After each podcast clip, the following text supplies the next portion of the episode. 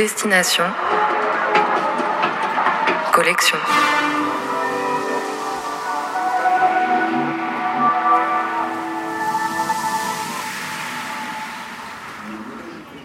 Chaque jour, au départ d'une gare parisienne, on prend le train pour visiter l'un des 23 fracs, les fonds régionaux d'art contemporain. Une échappée à travers un paysage, une région, une ville, à la découverte de ces espaces dédiés à l'art, leurs expositions et leurs collections. «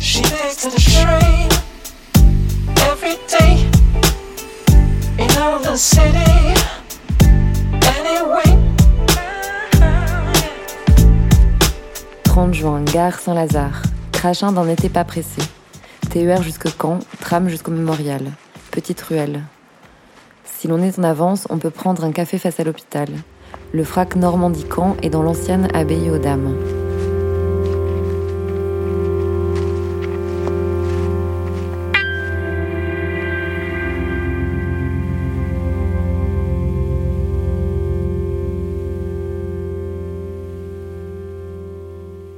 Une rencontre avec Mathilde Joanne, responsable du pôle des publics.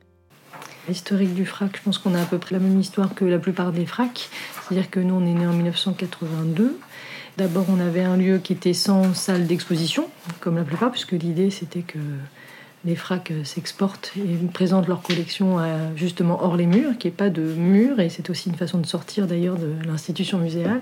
Puis euh, par la suite, dans les années 90, on a déménagé dans un nouveau lieu où pour le coup il y avait des salles d'exposition, parce que finalement face à l'idée de la collection des œuvres, est venue assez vite l'idée aussi de, travailler directement avec les artistes puisqu'ils sont encore vivants.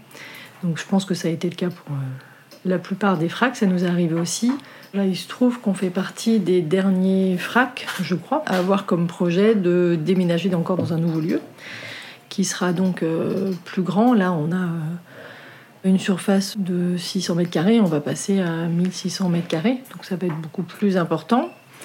Donc le projet, en fait, il, existe depuis très longtemps. En fait, il est porté par la région et l'État depuis de longues années. Il a évolué, il y avait plusieurs choses qui devaient se développer. Et puis finalement, le projet qui a été retenu, c'est celui de s'installer dans une euh, partie historique de la ville, qui est euh, vers l'abbaye aux hommes, très exactement, et en fait qui est un ancien cloître, qui était donc euh, d'abord un couvent qui s'appelait le couvent de la Visitation, où les nonnes sont donc, je ne sais pas si on dit les nonnes d'ailleurs, les visitandines, elles s'appellent, euh, se sont fait déménager avec euh, la Révolution française, et ensuite s'est installée euh, l'armée qui est restée dans ces bâtiments jusque-là.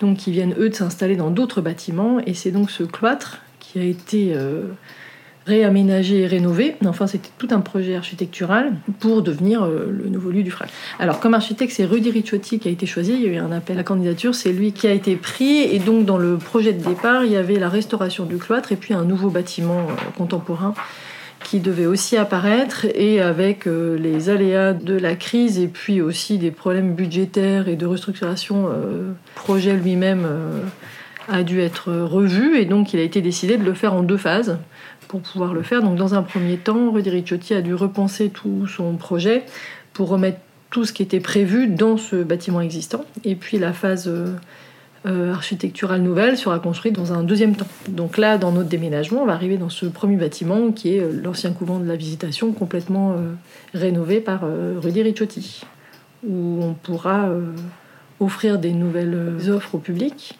notamment parce que les salles d'exposition sont beaucoup plus grandes. Donc ça c'est sûr qu'on va pouvoir offrir un peu euh, un espace plus grand à de nouvelles choses à découvrir.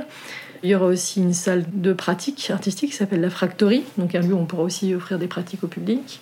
Et puis il y a une salle qu'on appelle une salle d'expérimentation, qui est un lieu où on pourra accrocher euh, des œuvres en fonction des projets, qui est quelque chose qu'on fait depuis assez longtemps, mais qu'on peut faire que dans des périodes assez particulières. Et comme on travaille beaucoup avec cette collection euh, pour les projets avec les publics, là, on aura un outil qui nous permettra de mettre des œuvres en fonction de demandes très précises et de projets très spécifiques. Voilà, il y a aussi une salle de conférence et une magnifique salle de documentation. Est-ce que vous pouvez nous parler un peu du coup des axes de la collection? La collection s'est constituée à partir d'une première œuvre. La première œuvre du FRAC, en fait, était une œuvre de Simon Entaille, qui a un peu euh, conditionné le premier axe de la collection, qui est donc celle de la peinture abstraite, qui a été développée par la suite qui a aussi été reprise euh, par Sylvie Fou quand elle est arrivée en 2001, mais sur un axe un peu plus ironique, on va dire, sur la question de la peinture. Il y a un autre axe qui s'intéresse à la ville, notamment avec tout un ensemble de photographes qui s'intéressent à cette question de l'urbanisme et de la ville, qui depuis s'est enrichi d'un certain nombre d'œuvres en volume ou d'installations qui s'emparent de cette même question. Donc ce même axe a été développé au fur et à mesure et a pris d'autres formes. On a aussi un axe sur le portrait qui est peut-être moins développé euh, maintenant. Par contre, il y a un nouvel axe que Sylvie Froux a développé quand elle est arrivée, qui n'existait pas euh, quand elle est arrivée au, au FRAC Normandie-Camp, et ça a été en fait une sorte de réaction au territoire, puisque ce qui l'a marqué, c'est justement cette omniprésence de, la Seconde Guerre mondiale, de ses traces, et puis du tourisme qu'il y a autour de ça. C'est-à-dire qu'effectivement, on ne peut pas être en Basse-Normandie ou en ex-Basse-Normandie sans avoir affaire à cette question du débarquement.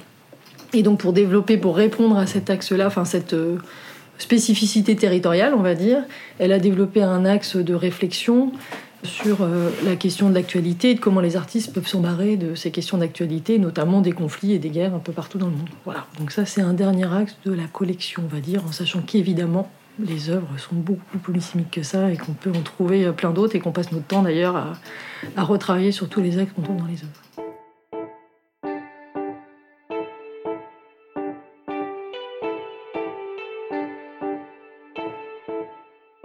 Et du coup, l'exposition qui a lieu en ce moment, qui s'appelle Scénario fantôme, qui est la dernière exposition qui aura lieu ici, euh, et témoigne euh, de cet axe de collection. Est-ce que vous pourriez nous la décrire un petit peu et nous raconter euh, ce qui s'y passe, même si on n'est pas dans l'espace, peut-être faire un survol comme ça des, œuvres et de, ce qu'elles évoquent. Donc c'est une exposition avec les dernières acquisitions du FRAC. En plus de ce point commun, c'est-à-dire d'être entré récemment dans la collection et du coup de pouvoir la, les présenter au public, les œuvres ont un peu pour point commun, pour la plupart d'entre elles en tout cas, d'avoir été réalisées par des artistes un peu d'une même génération, de gens qui sont nés dans les années 70 et le point commun qu'on peut trouver entre les œuvres et que donc Sylvie a pointé dans cette exposition, c'est une espèce de discrétion, on va dire, des choix qui sont faits et une, interrogation un peu permanente sur la possibilité de, l'image de dire quelque chose du monde qui nous entoure. Et il y a toujours une espèce de côté un peu mystérieux ou même fantastique parfois sur certaines des œuvres qu'on va peut-être trouver comme, euh, comme fil conducteur des différentes œuvres.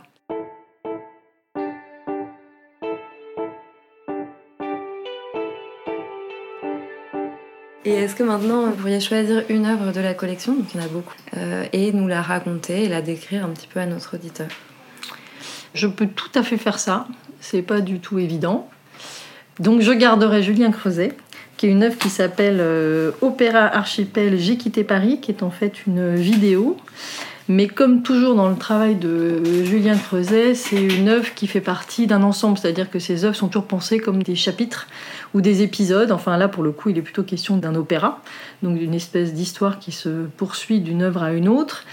Et euh, dans Opéra Archipel, j'ai quitté Paris, il y a ces espèces de figures un peu énigmatiques qui ont des masques qui s'enfuient comme ça vers une île lointaine euh, avec un, avec un chant et une poésie qui reviennent en permanence.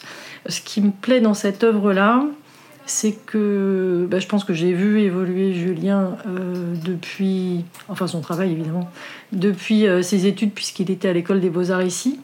Et c'est assez intéressant d'être dans cette intimité-là, de voir comment un jeune artiste euh, trouve sa voix et se développe. Et je trouve que dans cette exposition qu'il a présentée au FRAC, puisque cette œuvre-là a été acquise après une exposition de, de Julien Creuset ici, on a eu vraiment l'impression d'un espèce de déclic, c'est-à-dire comme s'il avait vraiment trouvé une voix un peu plus particulière et qui lui ressemblait, où justement il y avait cette présence du corps qui était quand même tout le temps euh, lancinante dans son travail et notamment avec dans sa sculpture, était toujours question du corps en creux, là qui était encore plus évidente avec aussi un choix de la voix, du chant, de la poésie, une autre façon comme ça d'incarner, et puis aussi une présence de la performance autour de tout ça. Et en plus, il fait partie de cette jeune génération qui a un discours comme ça ou une réflexion euh, postcoloniale à travers son travail, ce que je trouve très. Euh, qui est un propos assez récent, que je trouve très intéressant, que je n'avais pas vu jusque-là. Et puis une espèce d'ambition euh, de faire presque une œuvre d'art total, c'est-à-dire effectivement d'avoir une œuvre qui répond à une autre, pensée comme un ensemble sur le temps et dans l'espace, et puis aussi euh, une œuvre qui va aller vers, vers la voix, la performance, la sculpture, et etc. Donc il y a cette espèce d'ambition très fraîche de vouloir créer quelque chose de complet, et avec toute la complexité de cette œuvre-là, parce qu'il y a plein de références euh, très précises qu'il faut réussir à avoir dénichées dans son travail et qu'il vaut mieux qu'il nous donne. Malgré ça, ça donne un objet qui est assez magique, qui fonctionne tout seul, c'est-à-dire qu'on se fait embarquer par euh, une autre histoire qui nous raconte, même si on n'a pas tout décrypté. Merci beaucoup. Et bien de rien. C'était Destination Collection, un reportage de Mathilde Ayoub, création sonore de Paul Benham, montage de Benjamin Delille. Cet été, si vous passez par Caen, en attendant l'ouverture de son nouveau bâtiment à la rentrée, le FRAC Normandie Caen part en tournée dans toute la région avec sa collection. On se retrouve demain à 11h28 pour aller au FRAC Bourgogne en compagnie de Quentin Massanet pour parler de l'exposition La peinture en apnée et découvrir une œuvre de Bertrand Lavier.